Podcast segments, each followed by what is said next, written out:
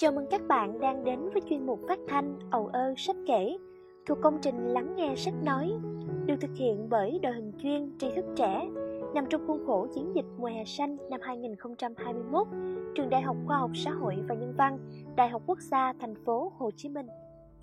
Thánh mẫu liễu hạnh, một sức sống bền vững và biến hóa.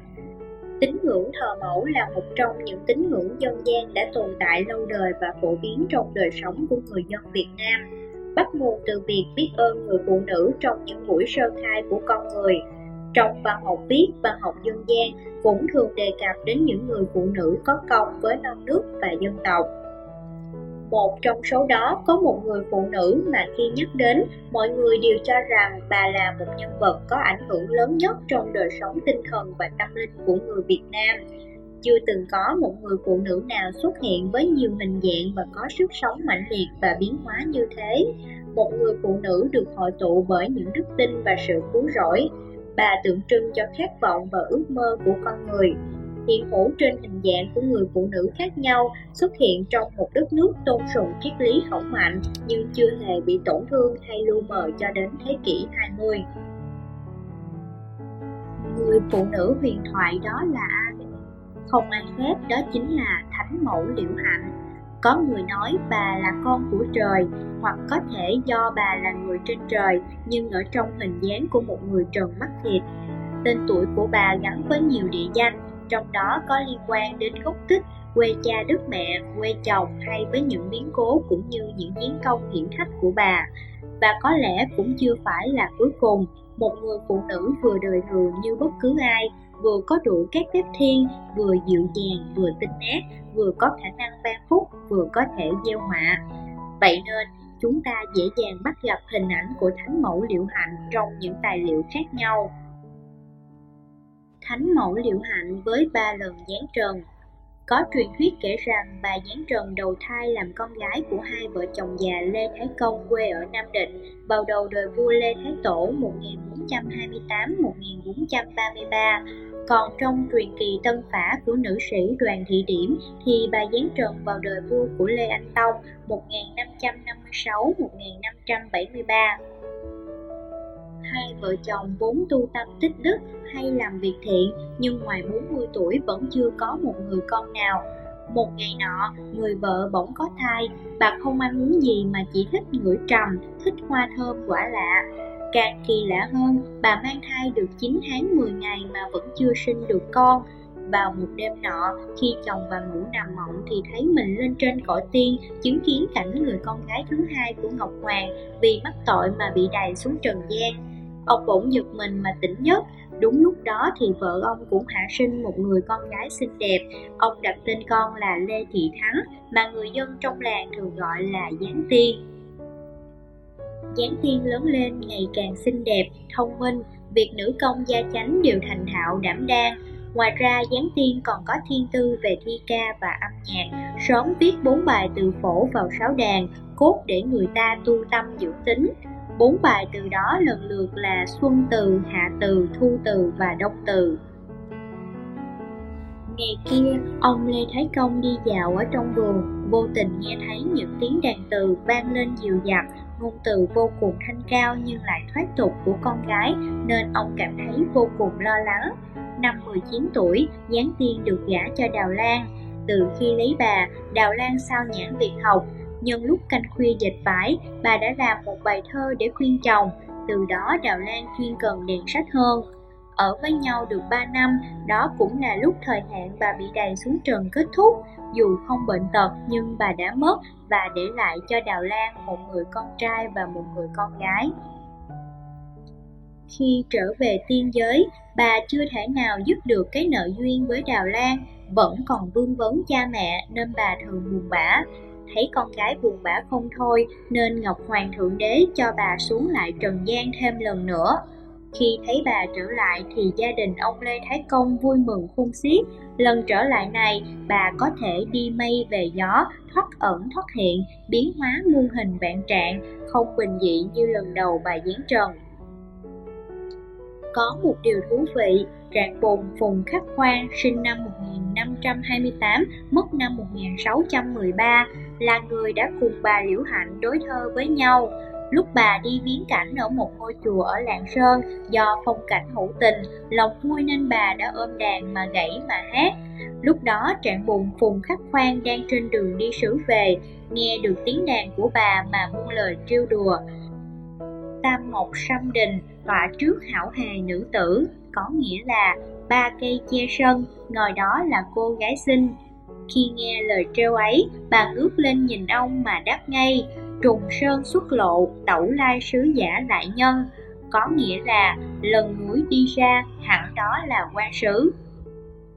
Nghe được lời đáp mà trạng buồn vô cùng kinh ngạc và nhận thấy người phụ nữ này quả không phải là một người tầm thường mà bèn đến hỏi thăm.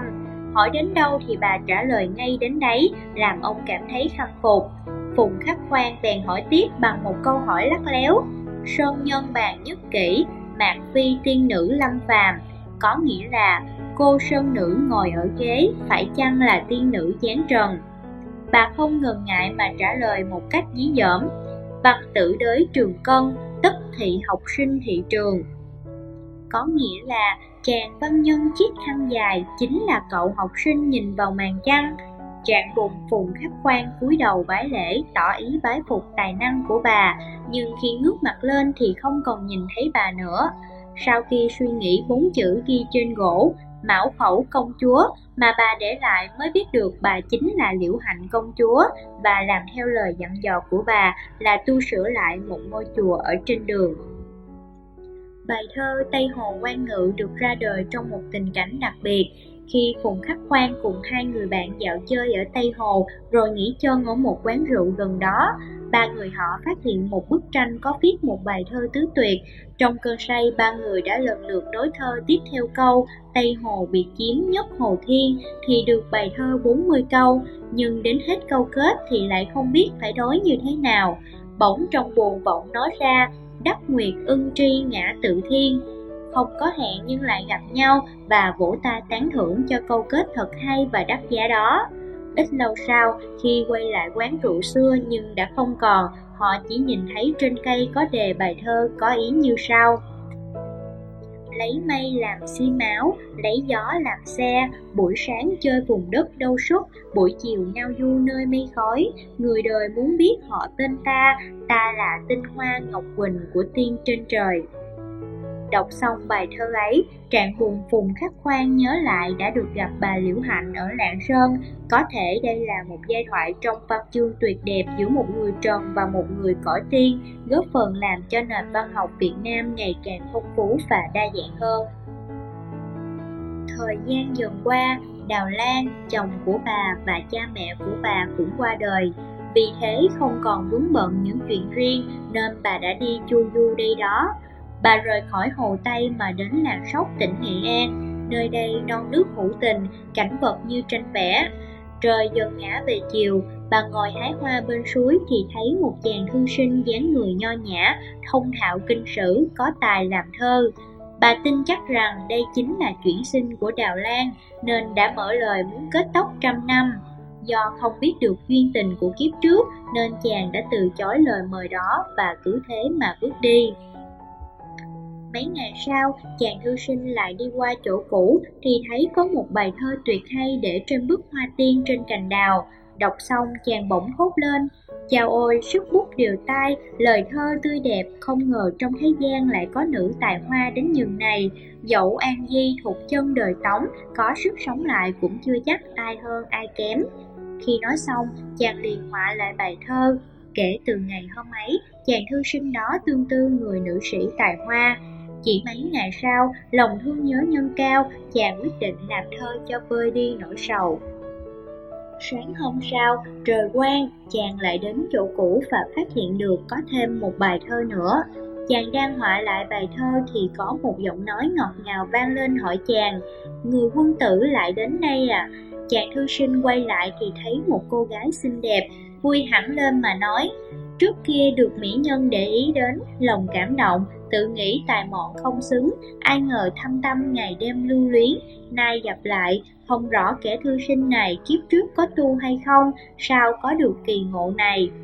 Bà đáp lời lại rằng bà ở huyện bên, cha mẹ đều đã mất, không nhà cửa, có ý muốn kiến chồng nhưng đều gặp phải những kẻ trêu ghẹo. Do đó, đến nơi phong cảnh như tranh này, vô tình gặp được chàng, một nho sĩ phong nhã nên cũng xúc động lòng sao xuyến. Nếu như có ý muốn thì cùng kết tóc xe duyên.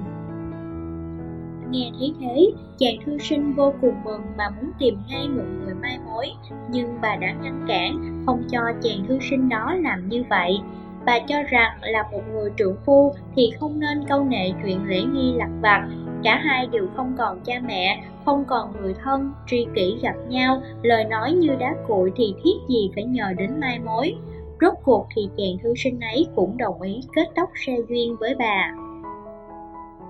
Như thế, lần thứ nhất bà được gả đi là do có sự sắp xếp của cha mẹ, nhưng lần thứ hai là do bà vượt qua mọi rào cản của lễ giáo phong kiến để tìm đến hạnh phúc.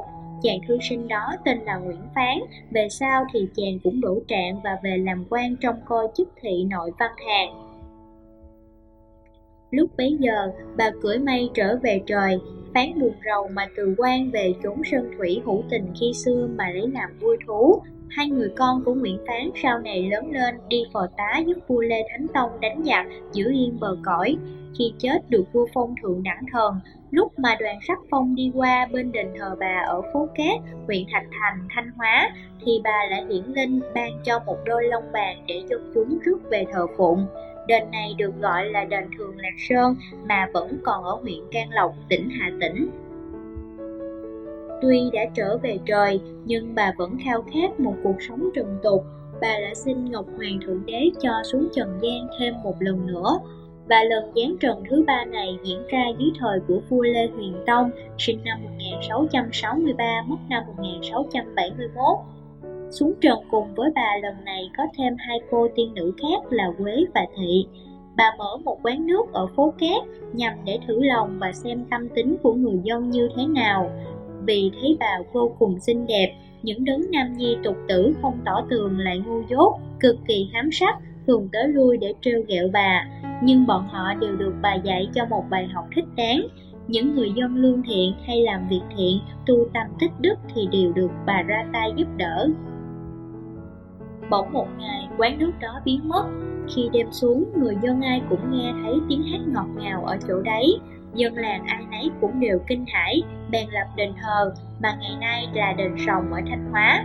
Những ai đến cầu xin thì bà đều đáp ứng và giúp đỡ, những ai ngỗ nghịch thì sẽ bị bà trừng phạt.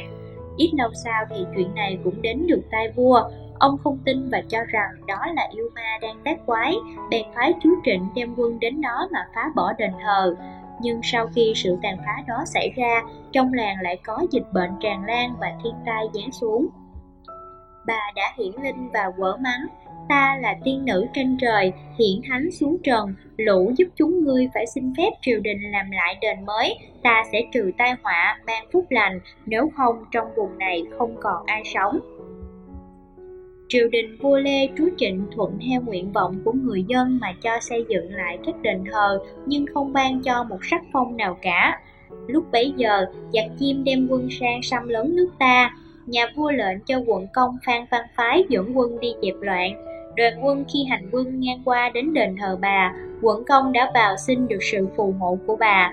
Quả nhiên bà đã hiển linh giúp cho dân ta chuyển bại thành thắng bằng một cơn giông tố. Về đến triều, quận công đã báo lại việc này với nhà vua, người vô cùng biết ơn mà ban sắc phong, chế thắng hòa diệu đại vương. Đến năm 1672, vua Lê Gia Tông phong cho bà tước hiệu Liễu Hạnh Công Chúa. Từ những thuyết trên, chúng ta đã nhận ra được điều gì?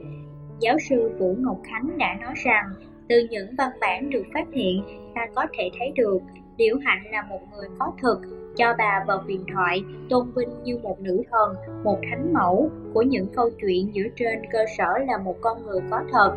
Ta đã gặp bà khi bà là một cô gái, một người yêu, một người vợ, một nàng tiên, khi là một nhà văn, một nữ tướng. Những huyền thoại đã đắp thêm vào nhân vật có thật này đúng do người dân Việt Nam tạo ra. Dựa trên tâm thức của mình, họ đã hình dung ra được biểu tượng thánh mẫu phù hợp với những nguyện vọng của mình.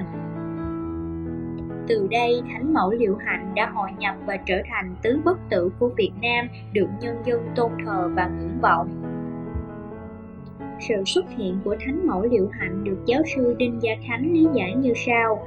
Mẫu Liễu Hạnh xuất hiện trong đạo Tam Phủ như một sự bổ sung tất yếu cho đạo Tam Phủ để đáp ứng tình cảm của nhân dân gắn với khuôn mặt đời thường và do đó gần gũi thân thiết với quần chúng nhân dân. Khác với mẫu cửu thiên, mẫu thượng ngàn hay mẫu thủy, tức những vị mẫu ở những nơi nào đó xa xôi, Chúa Liễu là một nữ thần xuất thân từ xã hội loài người. Hiện nay trên đất nước ta có rất nhiều nơi lập đền thờ Thánh Mẫu Liễu Hạnh.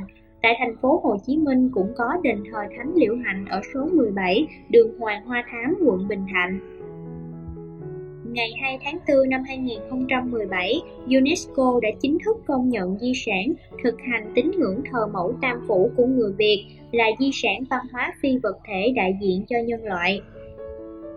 Từ xưa đến nay, lễ hội truyền thống của nước ta đã tôn vinh Thánh Mẫu Liễu Hạnh, diễn ra ở khắp nơi trên cả nước từ ngày 1 đến ngày 10 tháng 3, chính lễ là mùng 3 tháng 3 âm lịch, nhưng nổi tiếng nhất là lễ hội phủ dày. Hệ thống kiến trúc ở đây liên quan đến Thánh Mẫu Liễu Hạnh là phủ chính, phủ vân cát và lăng liễu hạnh. Còn trời còn nước còn non, mồng năm rước mẫu ta còn đi xem, ai về nhắn chị cùng em, bảo nhau dắt díu đi xem hội này. Mẫu liễu hạnh chính là một nữ thần đại diện cho sức sống, giải phóng và tự do, đại diện cho lòng nhân đạo. Chính vì những yếu tố như thế mà bà đã trở thành mẫu nghi thiên hạ, xứng đáng nằm trong hàng những vị thánh của tứ bất tử trong tín ngưỡng dân gian việt nam.